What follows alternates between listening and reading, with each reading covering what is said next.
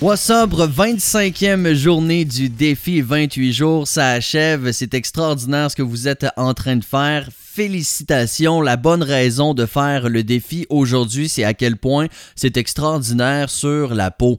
Je sais pas vous, mais moi, euh, jadis, particulièrement l'hiver, je devenais un craquelin ambulant avec des plaques de psoriasis, puis de l'eczéma, puis je fendais entre les jointures, puis j'avais la peau extraordinairement sèche, puis c'était c'était laid, puis il fallait que je vive avec ça parce que l'alcool a des effets inflammatoires. Évidemment, c'est un vasodilatateur également, donc ça ça dilate les vaisseaux sanguins euh, du côté du visage évidemment, mais surtout ça assèche parce que ça déshydrate le corps et évidemment, moi je buvais pas assez d'eau pantoute. Alors c'est fou les bienfaits de ne pas consommer d'alcool, ce que ça fait entre autres sur la peau. Sans parler du taux de glucose. Évidemment, il y a beaucoup de sucre dans les boissons euh, alcoolisées. Alors le taux de glucose dans notre sang, ça empêche les cellules de la peau de bien se régénérer. Voilà. Alors, tu sais, des grosses cernes gonflées, le teint gris, euh, des fois des rougeurs également. Et si vous avez déjà